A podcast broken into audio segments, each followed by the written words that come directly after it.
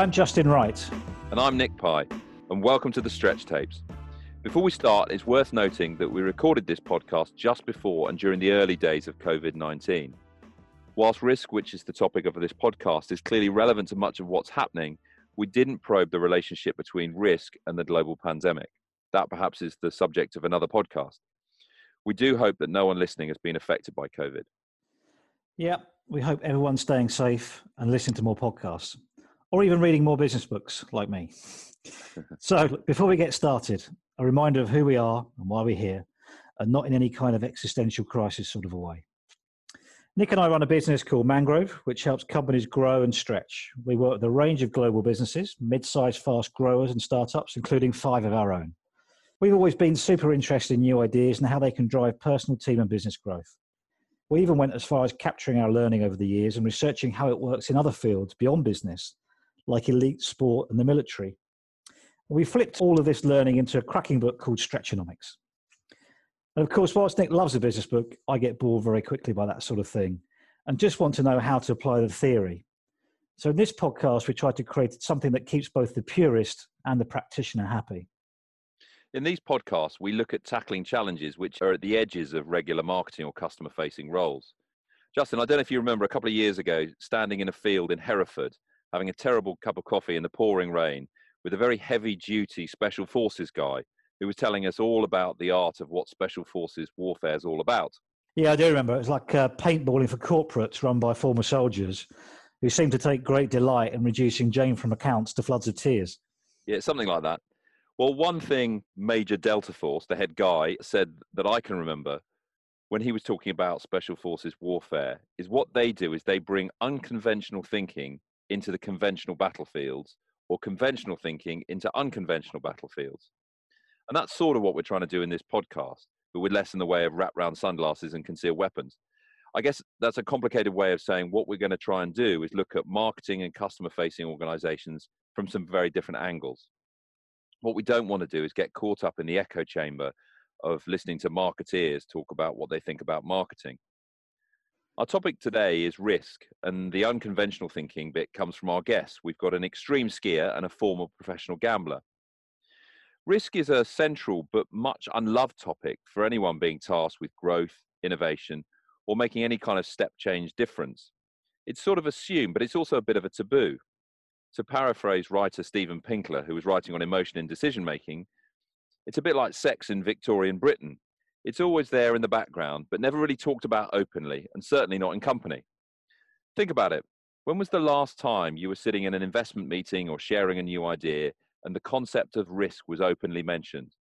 When did you see or hear everyone around the table talking about how they really felt about risk, how they had assessed the risk associated with a particular decision?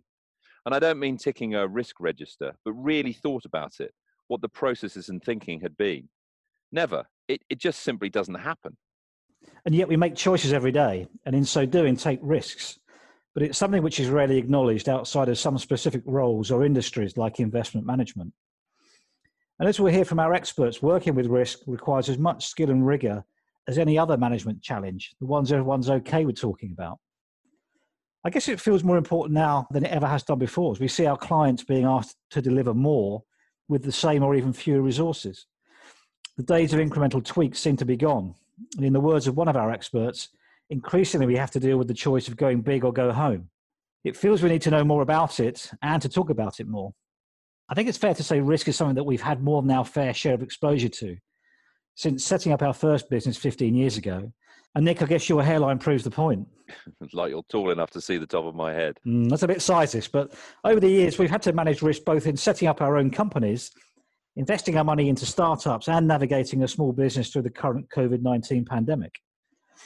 We also, in a day job, have to consider risk when advising large corporates on innovation and multi million dollar transformation projects, whether it's the creation investment of new products, businesses, brands, or offers, creating new supply chains or business models or more latterly, working with teams to explore the risk of not investing in sustainability. Risk is woven into every aspect of our work the risk of doing something and it not working, the risk of someone else getting there first, or the risk of doing nothing and missing an opportunity. We have to have a perspective whenever we make a recommendation or create a strategy or a plan. And I guess we've managed to always have the risk conversation indirectly with clients by talking about their ambition and the resource trade off against it. Are they really prepared to do the things they'll need to do in order to get to where they want to go? Yeah, and I guess the best teams we've worked with manage to align what they want to achieve, their ambition or target, and what they're prepared to do to get there, the resource, investment, and behaviours they are prepared to put behind it. When these things are clear and balanced, companies or teams are in what we call the stretch zone. Risk and reward are balanced, and everyone has had the conversation, albeit without having to overtly use the R word. And in these teams that are stretching, there's always some tension and discomfort because, by definition, they're no longer in the comfort zone. And we've also seen how those who avoid risk tend to stagnate in the business sense. Nick, do you remember Mary Baskin? I think she was a brand writer from a few years back. She used to talk about brands being like sharks. If they don't move forwards, they die. And we think the same is true in a metaphorical sense of businesses, teams, and individuals. But I think it's fair to say we're not experts in risk. So, to get some other views and different perspectives for this podcast, we spoke to a couple of people who see things a little differently from us, and in some areas, differently from each other. Firstly, we spoke to Caspar Berry, who we've known for a while. He's an ex professional gambler, decision making and risk expert turned motivational speaker. He spent nearly 20 years studying how we make decisions and evaluate and understand risk. I guess he's sort of a risk technician. He uses economic theory and his poker playing experience to bring analysis and rigor to risk. He's got a very big brain and spends probably more time than is perhaps natural thinking about this stuff. But we also spoke to extreme skier Rachel Findler. Now, I'm a big ski fan, so apologies if I was a bit giggly when speaking to her. She's medaled at World Freeride Championships and has been a sponsored athlete for a range of super cool brands, including Faction, uh, which I have to declare a vested interest in. Uh, but if you love skiing, you should get a pair of their wonderful skis. Latterly, she set up Uthrive, which provides guiding and mountain training in some pretty remote parts of the world. When we spoke to her, she was just back from taking some younger pro athletes out into the wilds of the Chilean mountains. In her life as a skier, she's constantly assessing risk, with life and limb being at stake. But as with many mountain lovers, she brings a different kind of rigor and language into assessing risk. So, in essence, we have both a pragmatist and a purist. Let's start with some definitions. I think risk in many businesses is seen as a bad thing and something which should be managed out of any process or any idea. The reality is, this usually kills the idea and any chance of growth. Status quo and risk are seen as opposites, which is plainly a nonsense. The issue is that for most legal enterprises, there's usually a pretty straight line between risk and reward if we are to grow or achieve anything, we have to take some risks. First up, we'll hear from Caspar, who gives us a technical definition of risk. He highlights both the ups and the downs and the fact we're taking risks every day. He talks about the interaction between our conscious and subconscious in making these decisions. As we'll hear, it's slightly different for Rachel, who unbelievably for an extreme skier claims to be relatively risk averse. She pulls apart created risk, the risk that is in our heads, and real risk, the risk which is real and in the situation. I found this super helpful. It's a really simple and powerful way of pulling apart the emotions of risk and the maths of risk. In calling out and tuning out the created risk, she talks about how she can give all her focus to the job at hand, which I guess is a good thing if you're swinging on a rope above a thousand meter drop. I think this language would be an amazing thing to hear our clients use more regularly despite the very different contexts and backgrounds, there are a couple of things which connects them. They're both very good at talking openly and accepting that risk has a massive impact on outcomes. And the second is that they both have a way of taking the emotion and the noise out of the situation where risk is involved. I think one of the problems with the word risk taking is as soon as you say it, people think about jumping out of an airplane or setting up a business, or it, it, it's always perceived as betting the farm. And my interest is that it can be something as simple as raising your right hand in a meeting. And sometimes that's one of the scariest things that people can do, um, but maybe one of the most significant risks that an individual can take during the course of a day or a week or a month. So for me, risk taking should be seen as as uh, the whole gamut from the simplest and most micro to the most macro. And the, most of the time, the most macro is not relevant, not, certainly not what I'm talking about, and not part of the day to day tapestry of, of people's lives. But what does it mean? It means to make a decision where there is a higher upside and a lower downside than the alternative. That's what a risk is. So you can do the the alternative would tend to be the status quo, um, the comfort zone, as it's sometimes known, the thing that we do already, and the risk is a little bit more uncertain with higher variance, higher volatility, greater upside, and greater downside the framework that I use for decision making is is essentially quite a standard framework. I mean, you know, I'm a former professional poker player, but I studied economics at Cambridge. I I'm not trying to reinvent the wheel. Really, one of the things that I take some time trying to convince my clients of is that I'm I'm just a I'm just an evangelist for a conduit for you know quite a bog standard underlying science, the science of decision making, which is what a poker player has to get to grips with on page five of any decent poker book, right? So that's that's good. That that's that was my inroad into it. But it was um, essentially what you're trying to do is a calculation, and it is fraught with difficulty in the real world because the real world is not like poker or the toss of a coin. Okay, but like all training, like all improvement, what you're trying to do is bring the subconscious processes into the conscious mind, rigorously look at them. They'll pass back into the subconscious, uh, or they'll become, you know, subliminal in terms of your daily processes, but hopefully 5% better. And that is essentially thinking about upsides, downsides, and probabilities. You know, I was just doing a, a, session yesterday in which this guy said, you know, that, that, that feels like a lot of a lot of faff. And I said, yeah, yeah, it, it does. But you do it all the time you do it every day. I said, if I present to you a business and you go, well, I don't, I don't, know if it's really for me, and I say, Richard Branson's interested, what's happened in that moment is your perception of the likelihood of the upside has just increased. You have this probability machine on board. Play deal or no deal, right? Remove the £250,000 box. Your box hasn't changed, but your perception of its value has changed because you are always making decisions in a world of uncertainty and because you are doing that again subconsciously every single day.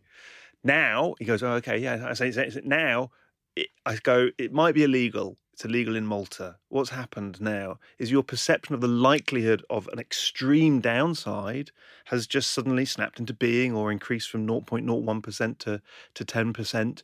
You almost certainly can't put a number on it, although I would go try and get into the habit of trying to do so because then you can challenge that number you're doing it all the time. So it's dead simple. It's just upsides, downsides, and probabilities. If you if professional poker players these days, kids from Stanford with PhDs in statistics, they're doing that to 64 different outcomes. What if I raise and he raises? What if I raise and he calls? What if I raise and he folds?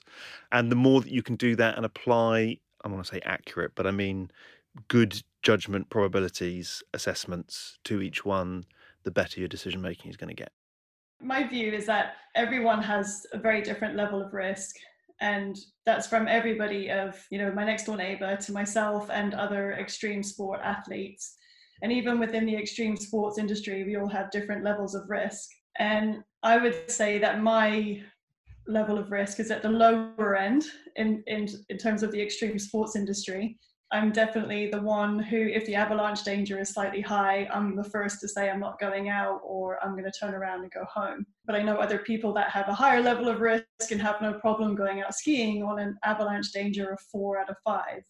But the way I would make that decision is basically risk versus reward. And to me, there's no glory in getting caught in an avalanche. there's no, um, you know, you might get some views on YouTube if you survive it, but you know that's not really the way to go about it. But if some things I do, people say, "Oh my God, you're crazy! I can't believe you go do that." Like go um, ascend a mountain to ski a couloir, you know, a 3,000 vertical meter couloir that we have to rappel into, and during the rappel, you're you know 2,000 meters of cliff below you. People say to me, "Oh my God, you're crazy to do that," but to me, that doesn't really enter my risk zone. The reason why it doesn't enter my risk zone is because I go towards like real risk and created risk. So, real risk is the chances of an avalanche, chances of a rock fall, chances that a storm is going to come in and trap us. Those are real risks that we have to look at to assess but created risks are something that I've created in my head. It's a story that I've created in my head and made myself believe that something's dangerous when it's not. So, for example, funnily enough, I don't like heights. but so anytime I go to like rappel or abseil and I'm hanging over a 2000 meter cliff, you know, my fear of heights slightly kicks in but that's a created fear, it's a created risk. The risk doesn't really exist. The, I'm strapped into the side of the mountain with two ropes, so even if one rope goes, the other one's there to still catch me. The chances of having an incident while rappelling are extremely slim. I'm more likely to get injured during skiing than I am rappelling. And so I just have to remind myself that this fear of heights is created, it's completely in my head. Um, and then it enables me to just get on with the rappelling. And I always think of people that are scared of spiders. You know, I have no problem with spiders. I happily will go grab them and pick them up. But someone won't even go in the house if there's a big spider by the front door, whereas I'll go and grab it and chuck it in the garden. So that's how I always try to overcome those risks. I think a lot of it comes to mental strength. It's very easy to allow our bodies or our mind get into a panic state sometimes. So focusing on the real risks actually keeps me quite calm while I'm out there. And I think the real risks are where you're focused. You need your focus on the real risks. Because if I'm out there and, okay, we know a storm is coming in 24 hours, okay, that, that gives us a whole day window. But actually, as we're hiking up the mountain, I can see the clouds are coming in faster, the wind's picking up, um, which I've experienced this in Chile before. The storms can come in within an hour. And to take your focus off the real risks then puts you at risk. So it actually mentally really helps me personally to focus and put all my mindset on the real risks and constantly assess them. And if I get caught up in the created risks, well, I'm just going to ignore the obvious signs that are in front of me and get myself in a stupid mental panic about things that actually don't really matter.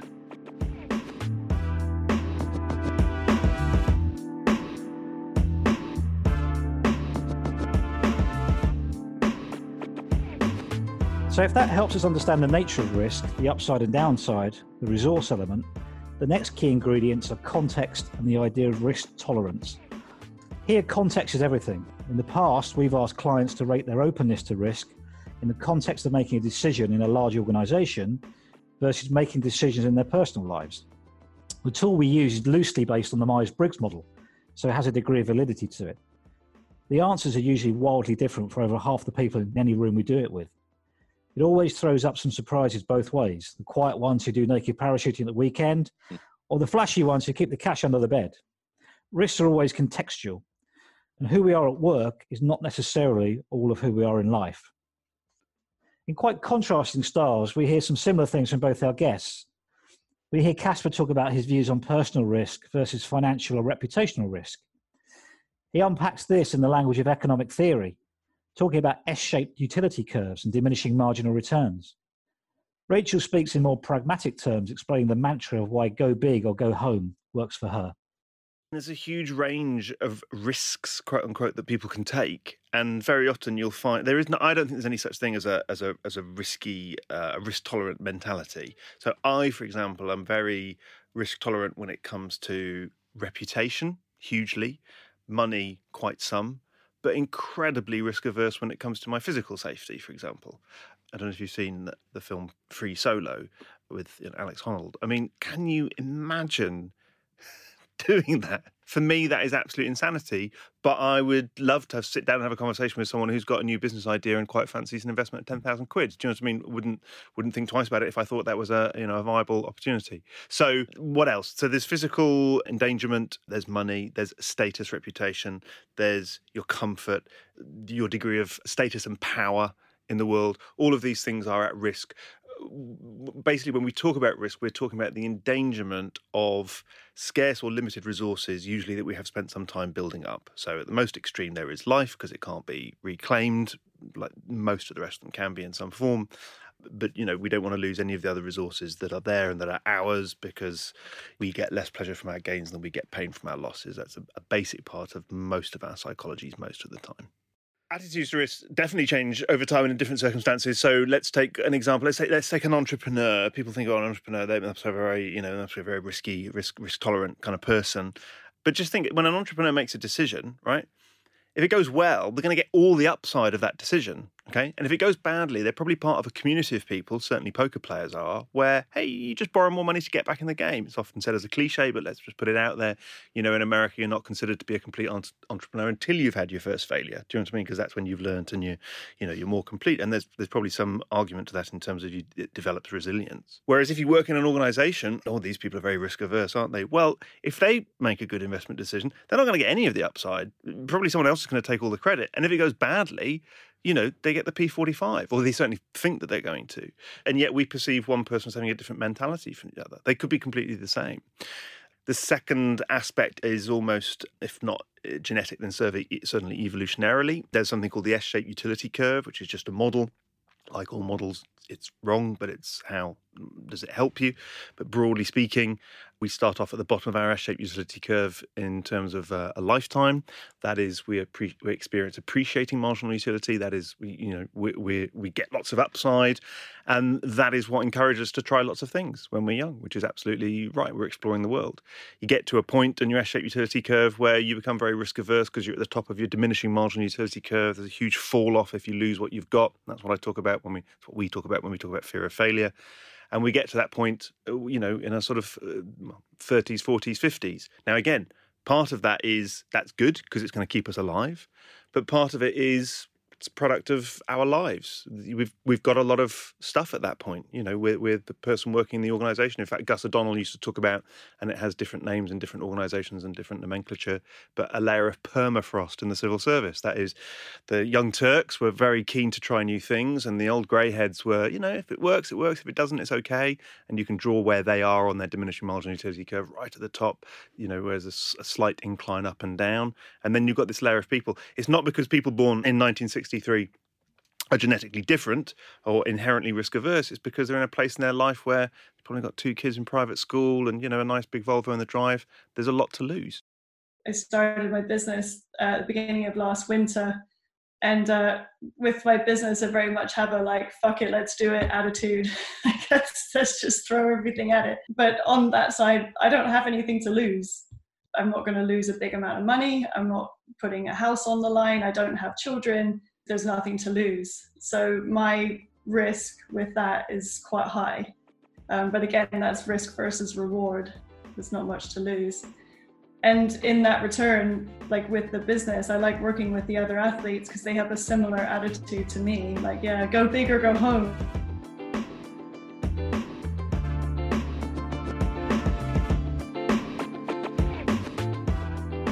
it's interesting to think about that S shaped curve in the context of how and why startups fail.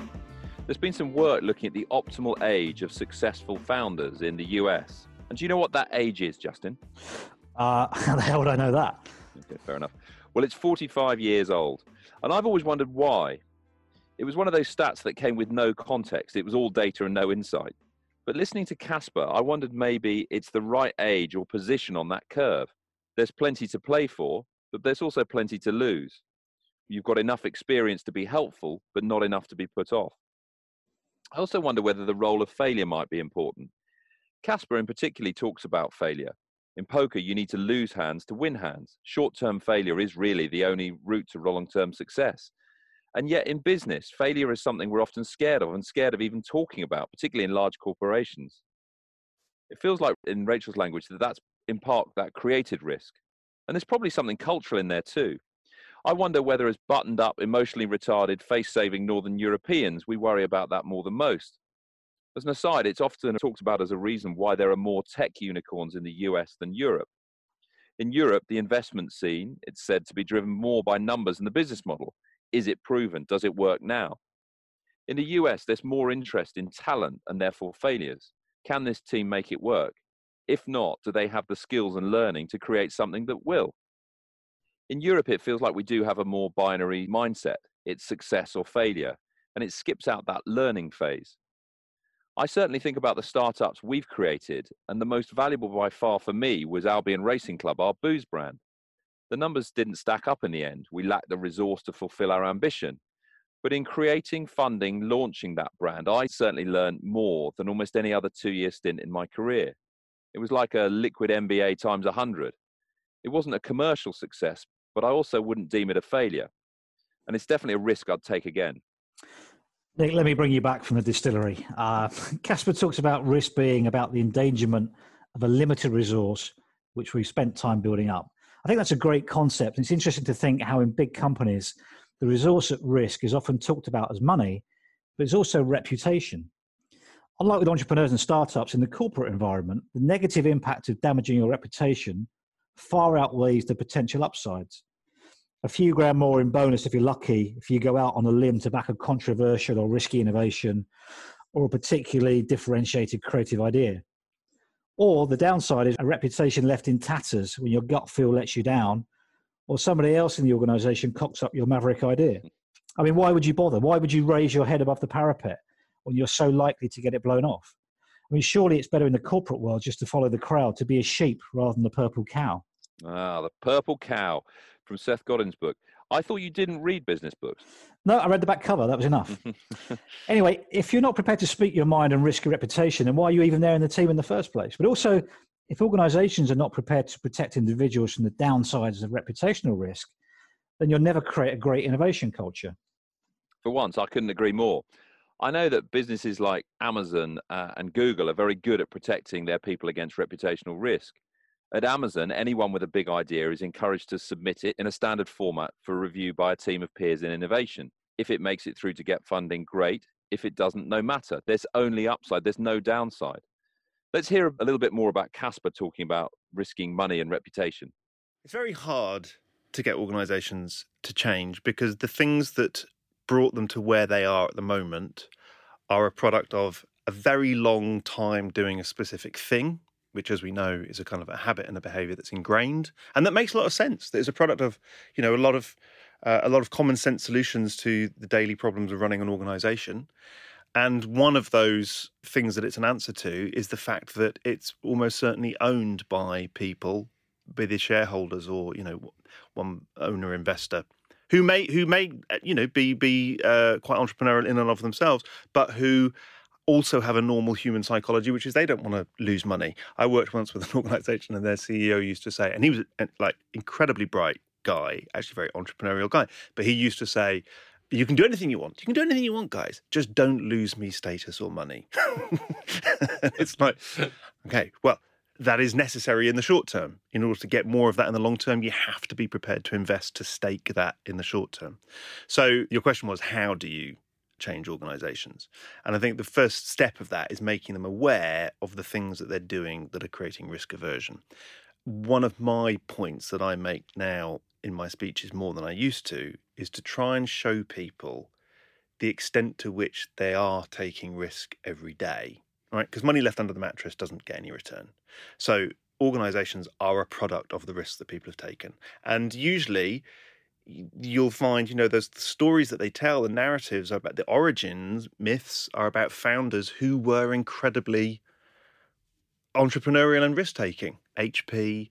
I worked with an organization once, which is a multi billion dollar organization, and they just talk about how risk averse everyone is. And it's just like, well, you're not because you created this high street brand and that high street brand. And you wouldn't be where you are now today if you were as risk averse as you're talking about. Are you more risk averse than you used to be? Yes. Are there things that we can do about that? But the example I always give is meetings, right? How many people have been to a meeting in the last two weeks that hasn't achieved everything you wanted it to? Now, that is what we can call a a short term, a small failure, right? But you're not going to stop taking meetings. So, meetings, in their very essence, are allocations of time, scarce resource that are calculated risks. Get better at meetings, start saying no to more meetings, do whatever you want to do, but you're going to continue to take calculated risks with your time in the form of meetings. That's the smallest unit, if you like.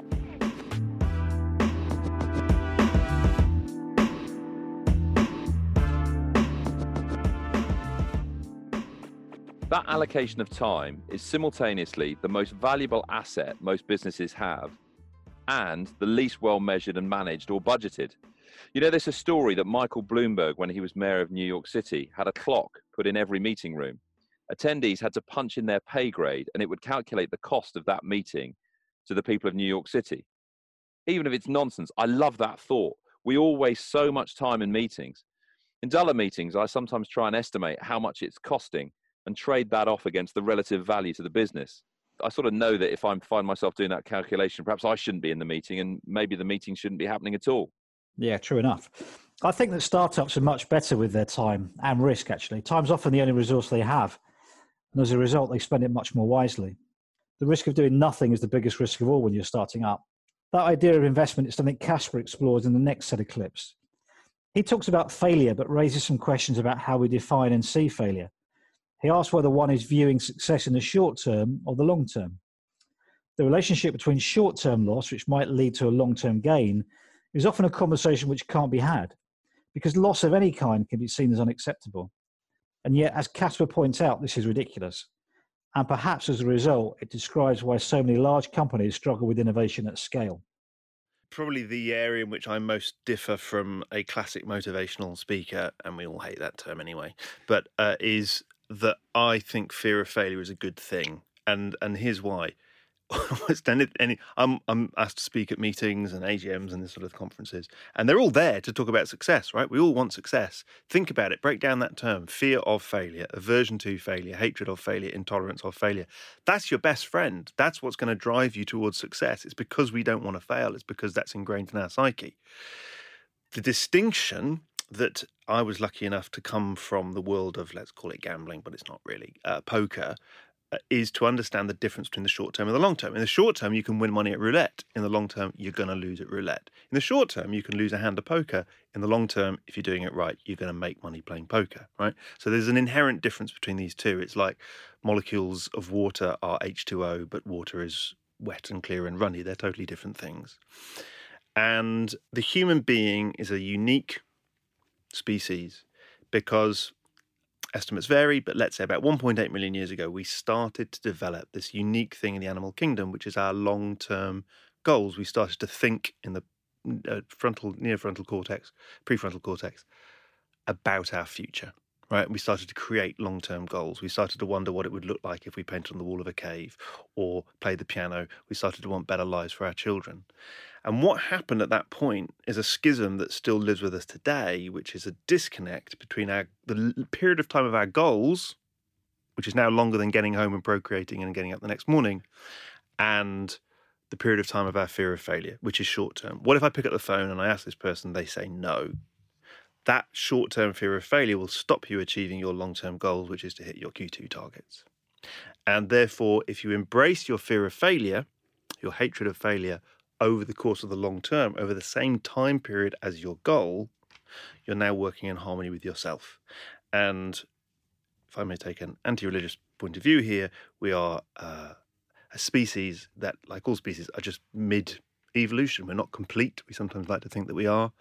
And I sometimes think that in two million years, we'll look back at this species that with its climate crisis and its pension crisis and all its short term thinking, and we'll wonder, you know, how the hell it ever functioned because it is the root cause of so many of our problems. The risk of doing nothing, I think, is a stab at something which I hope I've perfected, which is what you're doing in that moment when you talk about the risk of doing nothing, right? Is you're projecting yourself into the long term. Okay, here's what I mean by that. Every decision that you make, we talked about the risk being the comparison between this comfort zone status quo version or this more volatile, more extreme upside and downside. Okay. And therefore, when you think about the risk between doing A or B, A is always more attractive because it involves less potential for failure or less consequence of failure, right? And so that's how we usually phrase most of our decisions. In fact, even more extremely, we think of the framing of not uh, safe versus risky, but actually doing something risky versus nothing at all. Okay.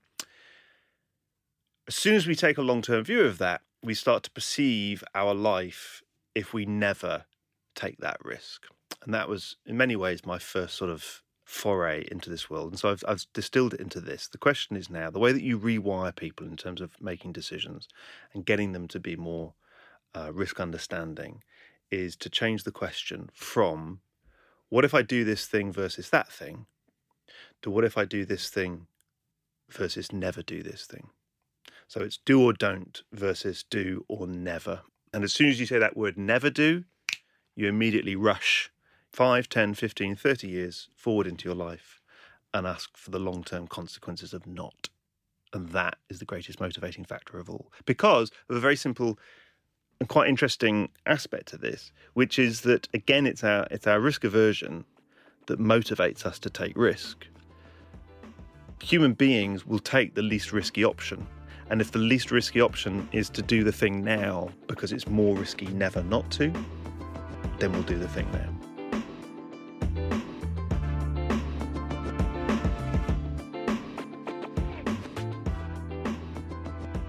Whilst our experts agree broadly on the definition and the nature of risk, given their backgrounds, there are some differences. Caspar was at pains to talk about portfolio and risk. And this is a really key concept for big businesses because, unlike most startups, big companies have multiple bets on at any one time. They can afford to lose some. This portfolio thinking is a central concept, particularly when, as described by Caspar, there is the potential for the multiplier effects of scale. If something's working then a business can invest and scale it. And if not, it can afford to take the loss. Startups often only really have one bet and one chance, which perhaps makes the idea of being an entrepreneur sound a bit less appealing. It seems odd that those in large companies spend so much time, therefore, fetishizing startups when actually they've got more of the kit to succeed. And yet, somehow, sometimes that portfolio mentality can lead to doing too many things and none of them particularly well. The problem with diversifying as a concept generally is that you're never going to get all the upside because, by definition, you have hedged. That was the purpose of the diversification in, in, in a way. But I'm not sure that's true with business because whereas if we do that in poker, if we do that on the toss of a coin, would you rather bet £100 on the toss of one coin or £10 on the toss of 10 coins to a 10 to 1 each time, right? The point is with business, once you get the winning coin toss, you can then scale that and you can replicate that. So it's asymmetric in that sense. So I'm a fan for two reasons of the many small bets. A, because what I've just said there, and B, because it's more likely to get people to do that. The day that my work went, mainstream, I've been talking about this nonsense for two, 15 years, right, since 2004. And until 2008, I've always said this. To, since until 2008, I was regarded as an oddity, right? Like people might go as a speaker, but but broadly speaking, why are we sitting here talking about uncertainty? What happened in 2008 was the financial crisis made people realise that uncertainty was the new normal, and therefore we had to get to grips with this thing. And now everyone's talking about VUCA, right? And the day that I realised that it went mainstream was Jim Collins wrote a book called Great by Choice, which is subtitle Uncertainty, Chaos, Luck, and How to Thrive Despite Them All. And um, it was also quite a depressing day for me because he basically used one of my examples, which is which is this, but he uses a really good phrase for it, right? Which is you shoot bullets and then you shoot cannonballs, or that the size of the thing that you shoot to see where the target is should be proportionate to the who, the size of you. So if you're Google, you can shoot atomic weapons. That's fine. You can mine asteroids. And the reason why I think it's important is because we should be trying to make risk taking feel less daunting that's why I talk about the right hand in the air, all right? Is because otherwise, when you say the word risk taking, people will immediately think about the one big thing, and that immediately feels daunting, and therefore they are less likely to do it. In a group dynamic, risk is very different. I think as a skier, I find this generally in the outdoor sports, you choose who you go out with, and that's just trial and error, you know, meeting friends, going out skiing with some people that you've just met and I met some complete cowboys out in the backcountry. I mean, just no regard for safety or you know a level of risk. Um, but I only go out with them once, and I won't go out with them again. That's that's it. I'm not willing to do that. So it, it's a case of finding people that have the same level of risk. And actually, I think in a group dynamic, people might disagree with me, but I actually think you're better off in a group of people who have a similar risk level to you because otherwise it can really divide the group. If you're out in the backcountry skiing, for example, and you have someone who's really willing to take the risks and someone who's not willing at all, um, you end up having this complete divide in the group and it just ends up creating tension. And you can essentially split the group. Half of the people turn around to go home, the other half go out. Well, now you've reduced the numbers, so if something goes wrong, there's less people there to help in a situation if something does go wrong for the guys that have made that decision to go out. So I think really you need to find people that have the same level of risk as you. And then even within that group, you're still going to have a difference of risk takers. But I think you get to know each other and vocalize very openly from the beginning what risks you're willing to take, which is what we do. Um, we always sit down at the beginning of, of a, an adventure, discuss our route, discuss the other options that we can go on, and we discuss where we're going to stop to reassess. So if we have to essentially hike up three different ridges to get to the peak we want to, we're going to stop at the top of every ridge and discuss as a group how we feel. And I have to say that who the the lowest level of risk is going to win. If the lowest level of risk person wants to go home, we're all going to go home. And and I've never had anyone fall out over that. I've never heard any arguments. I've never hold, heard anyone hold grudges because of that. Um, that's the decision that was made. We all got home safely, and that was the priority. Interesting stuff. Even as a non skier, there are a couple of skiing related thoughts from Rachel, which I really liked. The first was the idea of risk in a social setting.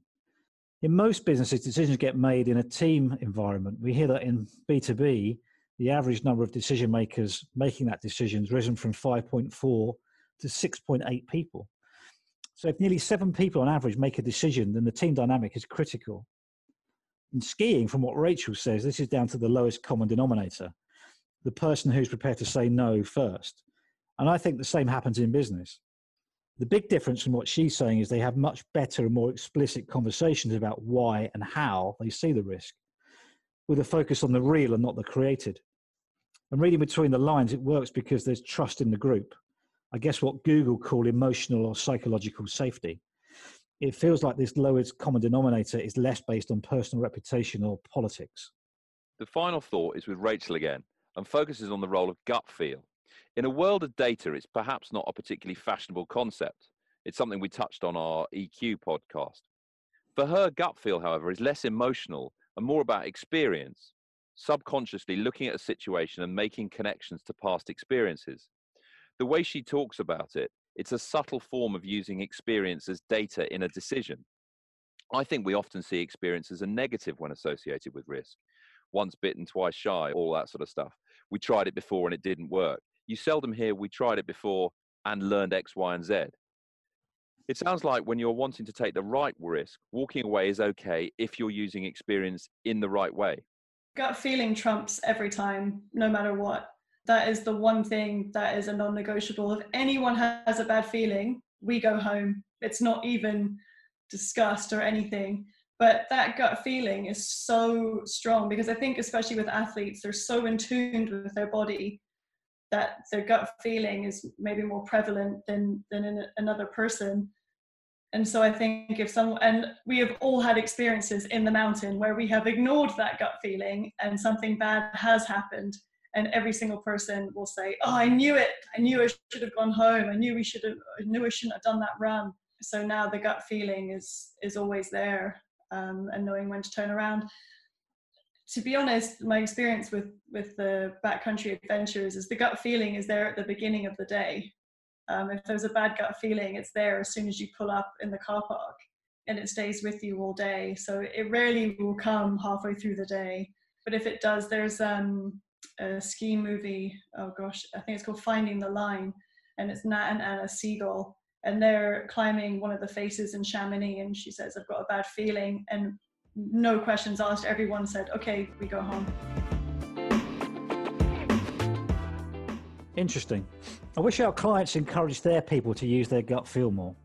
Surely all the experience of their people is a competitive advantage. I mean, why not trust that more than the group of consumers in a focus group? Because the assessment of risk is wrong. It's deemed to be more risky to trust gut feel in a corporate environment, whereas Rachel trusts hers more than anything else. True enough. So, look, after all that, where do we end up? Well, reflecting on our conversations, it feels like risk is an important topic for marketeers, innovators, probably anyone making investment decisions. It's the big conversation we never have with colleagues. And I think these two give us some helpful language and some concepts to think about. Right, I've written down some notes, Nick. Shall I tell you what I think the key takeouts are? It doesn't feel like there's going to be a lot stopping you. No. So, look, here's what I think. Firstly, risk is both up and down. Risk is every day and all the time. And time is a resource, one perhaps we could do a great deal more with if we consider it limited and where it might get the best returns. I also think that uh, we learn how risk is contextual, both to an individual and to a situation. Risk is both created and real, and putting those two things apart is really important. What drives our assessment of risk in many cases is our sense of potential loss more than gain. We tend to worry more about losing the resource we've invested in whether it be in the form of time, money, reputation, emotion, whatever. And with this, we need to think about failure, and as Caspar says, the importance of short term failure to get to long term success. And clearly, it's an area where rigor is really important. Ignoring it is not an option. And like the Victorians and sex, we need to talk about it, not hide it away. And finally, we should perhaps listen to our gut feel once in a while. Well, I've got nothing further to add. You've stolen all the clever things to say. So, with that, it's a massive thanks to Rachel and to Caspar for their time and thoughts. We hope you enjoyed it. Please do get in contact and let us know if there are topics or people we should be speaking to, or how and where we might improve things.